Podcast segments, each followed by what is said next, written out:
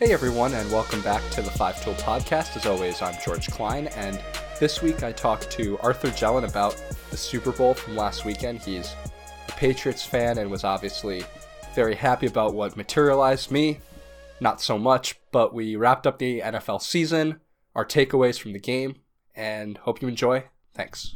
Okay, so I'm here this week with Arthur Jelin, and obviously last Sunday was the Super Bowl, and I got to be honest, for someone who wasn't a fan of either of the two teams involved, it was a tough one just because you knew what was going to happen the entire time. You knew that New England would find a way to adapt and win that game. As a Jets fan, obviously, I don't want New England to win, but for me, the thing that stands out is it definitely just goes to show how New England's able to win all sorts of games where they can get where they can score a bunch of points in offensive shootouts and like finish on top, like we saw that in the Kansas City game from last week, but also when uh, push comes to shove and it's a defensive grind, they can win that too. And an incredible game plan against the Rams. We saw Jared Goff, and it's uh, it's a little bit fitting that that's the way that the season kind of ended with him getting exposed on that sort of stage where once Gurley was hurt, I think we can assume he was hurt, and the Patriots were kind of able to lock down that offensive system. He just wasn't able to do much on his own. So,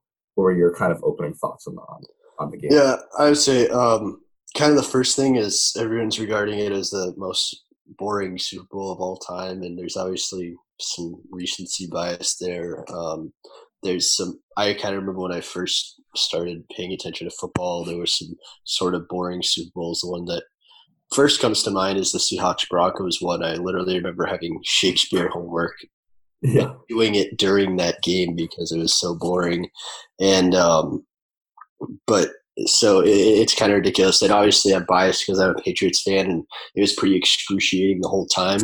But still, I think you kind of have to appreciate as a football fan the type of football that was going on in that game. Uh, it's obviously super contrasting to the way this whole season went, where it was the second highest um, scoring season in NFL history. And after that Rams Chiefs game, it looked like that was the direction the NFL is going. Um, but sure enough, the old guard in the Patriots is there to kind of put a stop to that for now. Obviously, it's going to end someday, but uh, not not this year, not today, uh, which which feels good on my end. Um, so I understand for the general viewing public, it could be boring, but I think if you're like a football fan, someone who appreciates the game, it wasn't as entertaining as I don't know the past five Super Bowls and all the ones that the Patriots have been in because they're known for being in, in some just all time classics. But there was definitely a lot to appreciate um, in that game, and I also think it's it's kind of interesting. Really, the last three Super Bowls the Patriots were in, the Seahawks won, the Falcons won, and even the Eagles won. You could say they were kind of like Brady's Super Bowls. Like obviously he had the best comeback in Super Bowl history at that time against the Seahawks, 10 points in the fourth quarter, and then just decimated that and, and one upped everybody ever with the comeback against the Falcons, and even in a loss to the Eagles, broke all his previous Super Bowl records and threw for 505 yards and did everything he could to win the game. But this was really, you know, Belichick's Super Bowl, uh, and and the one that you know he, you could say like he went out and won. And I heard a lot of people say, you know, he should just get the MVP trophy in in and of himself. No players really deserved it, which I, I could probably agree with. Even though I thought Edelman was a was a really good choice and a very deserving choice for that. Um, especially just the way the whole Malcolm Butler thing was hap- was handled last year, and the way it was it was just such a debacle how they got torched by Nick Foles, who, as we all know, is not the most prolific quarterback in NFL history. For him to come out and devise this game plan against, uh, you know, this young coach, young quarterback, these guys who have too many weapons to even account for to hold them to three points on the biggest stage um, was just pretty marvelous and and really satisfying to watch for a guy who you wonder, you know, is he out of gas? But he's never out of gas, and he would tell you, you know, um, there's nothing else he can really imagine doing. So um, six feels great, and um, it wasn't the prettiest and it wasn't the most exciting, but at the same time, for me, it's kind of nice to not have that nail biting finish. Even though, honestly, for the entire game, it was it was just really nail biting and hard to watch because you're like, all right, the Rams are just gonna pop off for one or two plays right now and go up by 14 immediately. Um, you've seen it where even their defense they can get a strip sack or an interception or something and take it to the house and then get it right back Goff goes to Cooks or Woods or someone for a deep shot, and all of a sudden you're deep in the hole. So I thought it was it was just such a complete effort, and that's what made it so interesting, and and what made it exciting was the fact that you know these two offenses are capable of doing something. It could have happened at any point, but um, gladly for me, it was the Patriots that were able to grind it out in the end.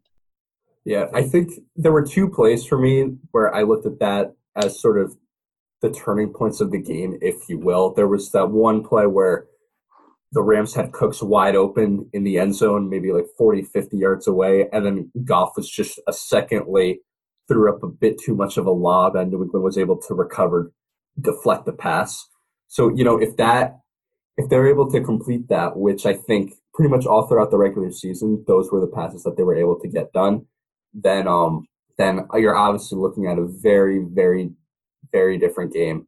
And also, there was a moment late where it was 3 3, and the Rams were really, for one of the first times all game, able to mount some kind of a drive heading into New England uh, territory. And then Gurley put up like his strongest run of the game. It was 14 or 15 yards, but then the Rams get called for hold. All of a sudden, it's first and 20 and aren't able to do anything with that. And eventually, you just knew that New England would find a way. I mean, just with the system that they have in place, you you kind of trust that they're able to at least get like ten points in a game. Yeah, I, I yeah, I, I definitely thought the Patriots' offensive game plan of attacking the Rams' defense was sort of interesting. Um, they started off really on that on that first drive and early in the first quarter, just run heavy as you would expect because that's what uh, they've had success with the past four games and especially in the playoffs. Um, but then you, you have Brady taking 20, throwing 25 passes in the first half um, against a, a, really good D line and a secondary that was giving him a lot of problems coverage wise. So credit to Wade Phillips on that one. Um, it, it was weird. And then you saw them on that last drive. They ran the ball the entire time, basically without passing it, except for those um, three plays in a row out of the same formation, running the same play where you go option route over the middle of Edelman, hitch on the outside to Burkhead, then seam route to Gronkowski. It was it was just interesting how it was the way I kind of described it when I was talking to my dad after the game was um, kind of reverse psychology the way the way they planned that game out because you're thinking at halftime, all right, they've run the ball. I think Michel had six carries at half or something in the mid twenties, and Burkhead had like four carries, and White had one carry. So they'd run the ball 10, 11, 12 times and thrown it 25 times. And you're like, well, no wonder they can't get anything going. This is just such a lopsided, you know, play calling attack right now. Um, usually you don't see this onslaught of Brady passing until the end of the game when the defense is worn out, the secondary is worn out, and he can just pick them apart because the pass rush has nothing left in the tank. Um, and obviously, you know, the Rams deserve really just as much credit for for kind of befuddling the Patriots and everything. But um, the kind of flipping the script just worked in the end, and, and it was it was really satisfying to see at the end when they the Rams had the Patriots pinned back inside the five after the Gilmore interception, and they break off a couple twenty five yard runs with Michel Burkhead to get it all the way down into um, field goal range, and then I was very happy that uh, Belichick didn't kind of um, get too big for his britches and too cocky and just kick the field goal there to put it out of reach instead of going for and possibly giving the Rams one last gasp. And I was also happy that uh, they opted to go for the field goal and Zuerlein missed it so that uh, the Patriots could get Brady back on the field for the final kneel down. Because um, I, I didn't want some dumb, like, run the clock out, get sacked no timeouts and everyone storms the field. It, it, needed to have a what was an ugly game needed a nice, like, solid finale. And and if there was one thing we got out of it, it was that. I think too, just one of the keys the whole game was just the pressure that New England was able to generate against the Rams offense and the, and and that O line was really incredible to watch. And it was one of those things that we had been hearing about or that we all knew kind of coming into this game that if you can rush Goff, then he will make mistakes and he will be kind of scrambled mm-hmm. because you know, it's his third season, hasn't been in like a long playoff run like this before. It's the sport's largest stage, and he has trouble reading defenses. So that's all just kind of seemed like a recipe for for trouble, I guess. And and we saw the pressure last week that the Patriots were able to get against Mahomes. But when you have a guy like Mahomes who's just so good at improvising and he has that arm and he can make the miraculous throws, it's only a matter of time before he before he gets you really no matter what he, no matter what you do but with Goff he really struggled to read what was coming after him he was just on his back time and time again there was that really ridiculous play where he was running off over uh, to sideline and, and it seemed like he he almost pulled up at the end just kind of expecting to gently go over to the sideline and then got absolutely rocked. You, like you can't let that happen to yourself. But the pressure was really impressive, and New England's O line was just so ridiculous, just all playoffs long. It was just really insane. Where once they started to run, they would just it just time and time again they were able to wear everyone out, and eventually you get to the end of the game and every run's at least seven eight yards because the defense is just so worn out because they hold the ball for what seems like three quarters of the game and when you just have that much you know time spent on on the field trying to guard against these like monster guys it's it's really just a tough thing. Yeah and i mean going back to the to the defensive part and especially the pass rush rightfully so going into the game a lot of the focus was on donald and Suh and their ability to get after the passer um, because you know Aaron Donald had 20 and a half sacks and, and Ndamukong Suh has this reputation for being just a super nasty defensive tackle who, when he wants to, can really get after it um, and has had some success against the Patriots when he was a member of the Dolphins. Um, but again, just the the word I keep going back to is just satisfying, especially after last year when the Eagles came out and said just verbatim, we didn't fear anybody in the front seven of the Patriots, so we were willing to drop back and do and just and just pass all day because we knew they weren't going to be able to touch Foles. Um, but I mean, what a difference this year! And I think you you you started to mention it how McVay's kind of plan was to milk the play clock a little bit and get it below 15 to the point where the radios in the players' helmets cut out so that Belichick wouldn't be able to communicate to the linebackers on the field and move them around based on the front that they're seeing. Um, but at the same time, something the Patriots started to do towards the end of the season in the playoffs was adopt this so-called like amoeba defense where two guys over the guards standing up and then two guys in three-point stances coming off the edges rushers and then you have uh, safety like Chung standing at middle linebacker and Hightower over the tight end on the edge. And at the snap, everyone either drops back or rushes the passer, and you have a stunt coming from one side and a twist, and then a safety coming off the edge. So it is it is kind of it's it's it's a, it was an interesting strategy for McVay because it does kind of cut out the Patriots' ability to adjust, which is something they're so good at. But at the same time, you have a young quarterback and you're giving him like eight seconds when he gets up to the line to diagnose where the hell everybody's coming from and no one ever did the same thing on consecutive plays so it put them in a tough situation but i honestly thought you know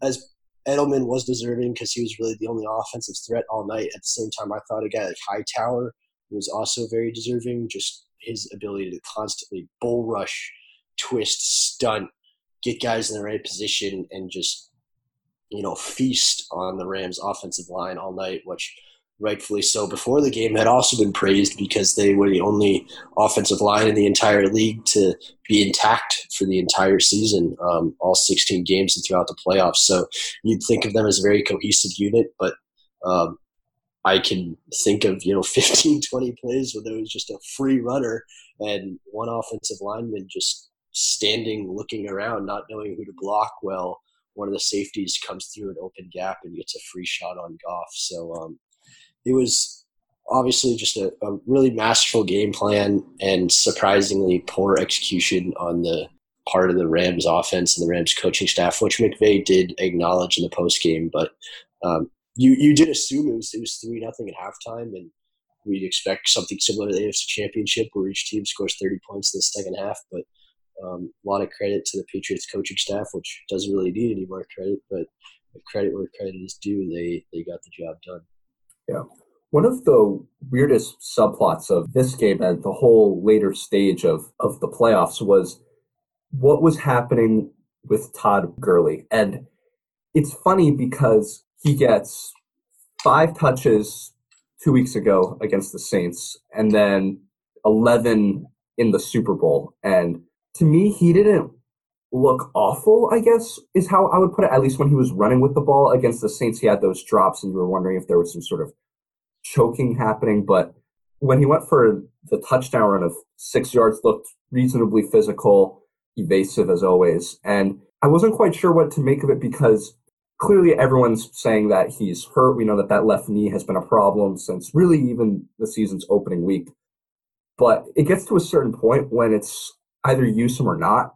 Because the way that I look at it is 11 touches is more than enough for him to, where if there's a significant risk, then 11 touches is more than enough to re-injure something if you're harboring that uh, kind of a thing. And if it's if it's the season's final game, I'd say either use him or not.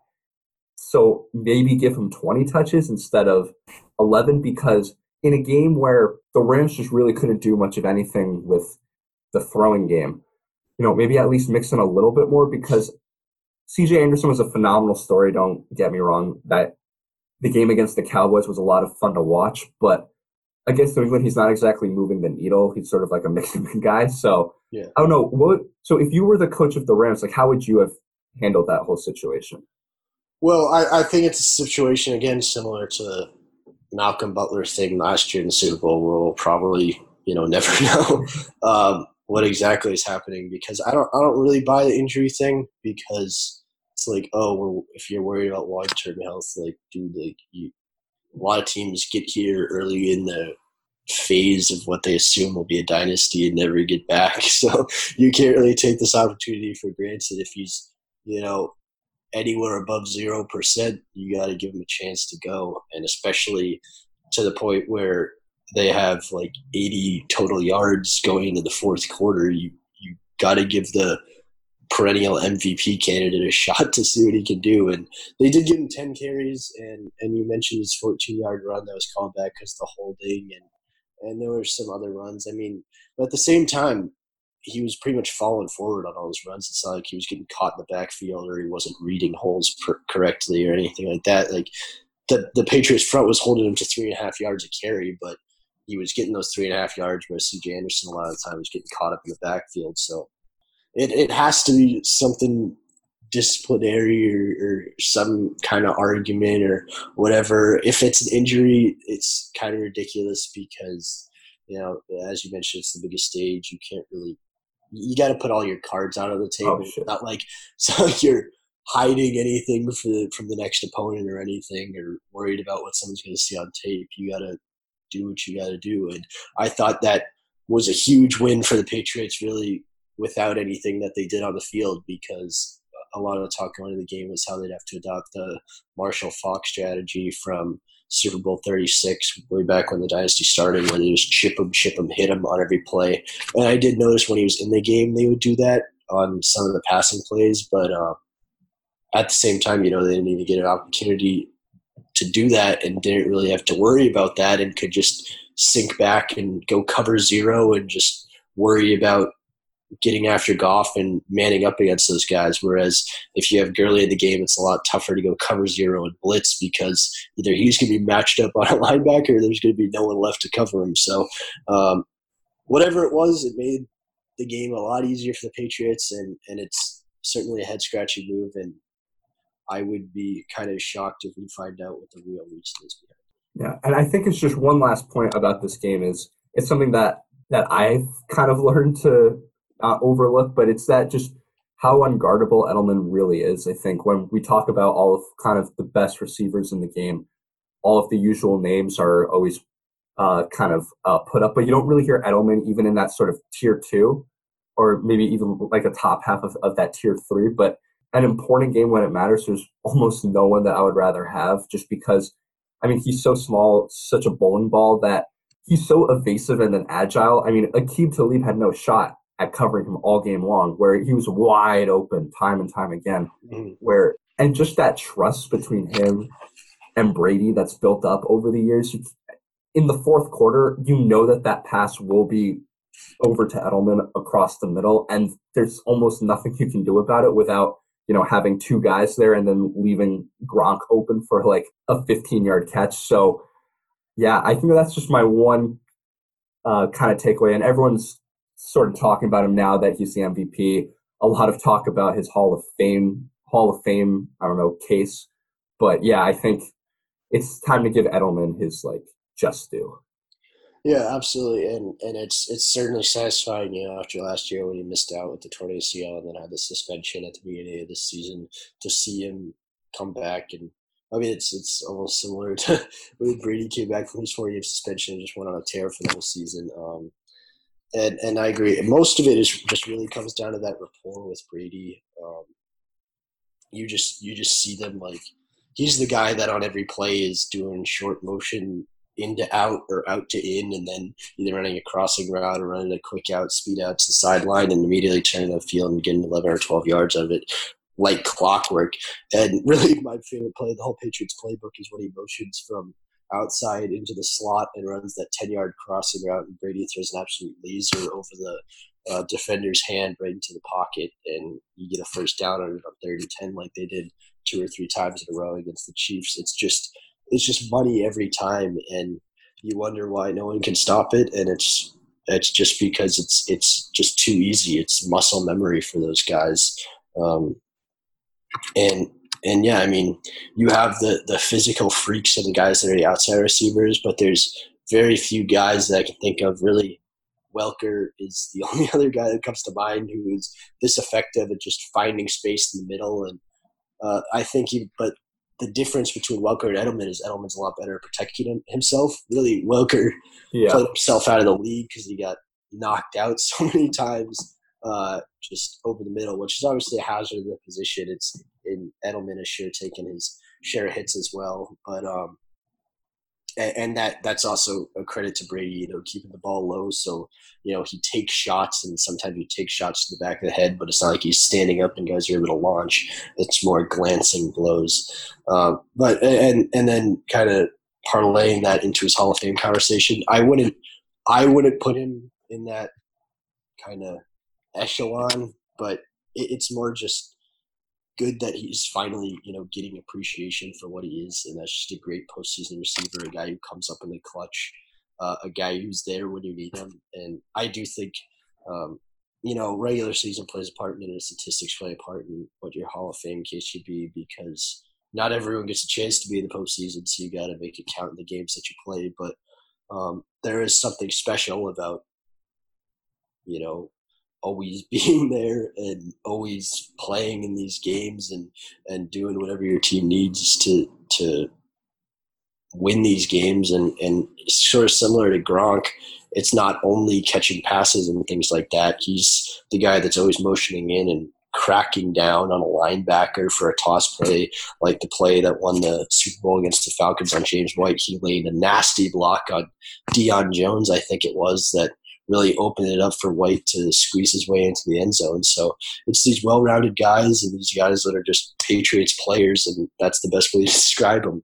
So putting him in the Hall of Fame doesn't really isn't necessarily warranted because it's not the goal of playing for the Patriots. The goal of playing the Patriots is getting your three rings, getting your four rings, rather than all the personal recognition that comes with getting enshrined in camp. One more thing, I, I, I have to stand up for my boy. Obviously, uh, there's a lot of a lot of hate coming down on Tom Brady for being a liability in that game, which I think anyone that knows anything would label that as totally ridiculous. But one thing that has sort of come up a few times is the comparison. Obviously, the, a lot of people say that this is the last one, and it had that kind of feel where it was like a swan song for the Patriots. The way everyone was talking after the game, celebrating the way everyone acted during the parade. And one comparison that particularly irked me was the uh, saying Brady looked a lot like Peyton Manning in Super Bowl 50, where he was just kind of out there and he was just, he did, he didn't do anything wrong. He didn't do anything to win the game. And I would just like to say that Peyton Manning did do a lot wrong in that game and he was an absolute liability to his team at that point in time. And you know because Brock Osweiler was a much more capable quarterback than Peyton Manning at that particular point in time. Not saying that you know Brock Osweiler is anywhere near that now, but for whatever reason in that particular season, Brock Osweiler was a better quarterback than Peyton Manning and arguably deserved to be playing in that Super Bowl more than Peyton Manning because of what he did during the regular season, including beating the Patriots. But um, and and I think a lot of that comparison comes from you know just what the defense was able to do in those two games and kind of carry the offense. But at the same time, you know, I remember Peyton Manning. I don't think he had a touchdown. He might have had an interception, and he missed. I remember. I think he missed Owen Daniels three or four times wide open in the end zone, and you didn't see Brady do that. You saw him when he needed to. He made those throws out of those that same formation, running that same play. I mean, that throw to Gronk in and of itself is one of the best throws you'll see all year. Dropping it in the bucket between three defenders to a diving tight end uh, when people know that's where the ball's going to go. And then obviously just picking the defense apart, getting the ball to Edelman, getting the ball off to your backs when you need to.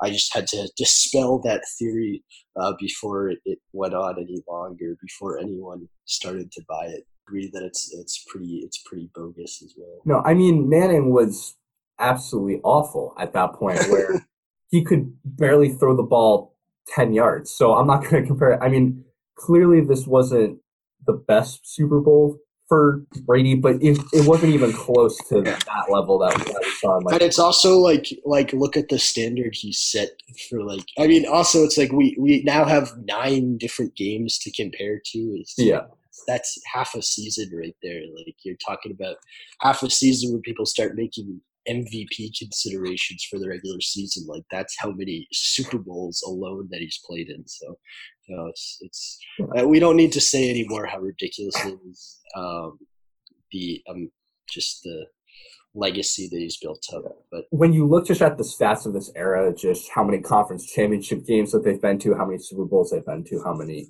times that they've won, it's just it's the kind of thing that I don't think can ever really be replicated in the NFL just because of the nature of the sport and how quickly things change and just the way that the playoff system is set up. If anything can even come close to this kind of pace that New England has set over the last 18 years, then that would honestly surprise me. But not even not even the 18 years, literally the last five years or six. yeah. I mean, they've been to they've been to four and six now. Like how yeah. many times has that happened? So yeah, I I mean because this whole era there was the first kind of part where they won three times, you know, quickly in the like early 2000s, and then there was a bit of a lull. But but now it's the last like six years, especially, have just yeah. been absolutely ridiculous. And I mean, there's there's articles out there about how close they are to be, you know, before this game, how close they are to being 0 and 8 and 8 and 0. I mean, you talk about they won those first three, and then you know you have the two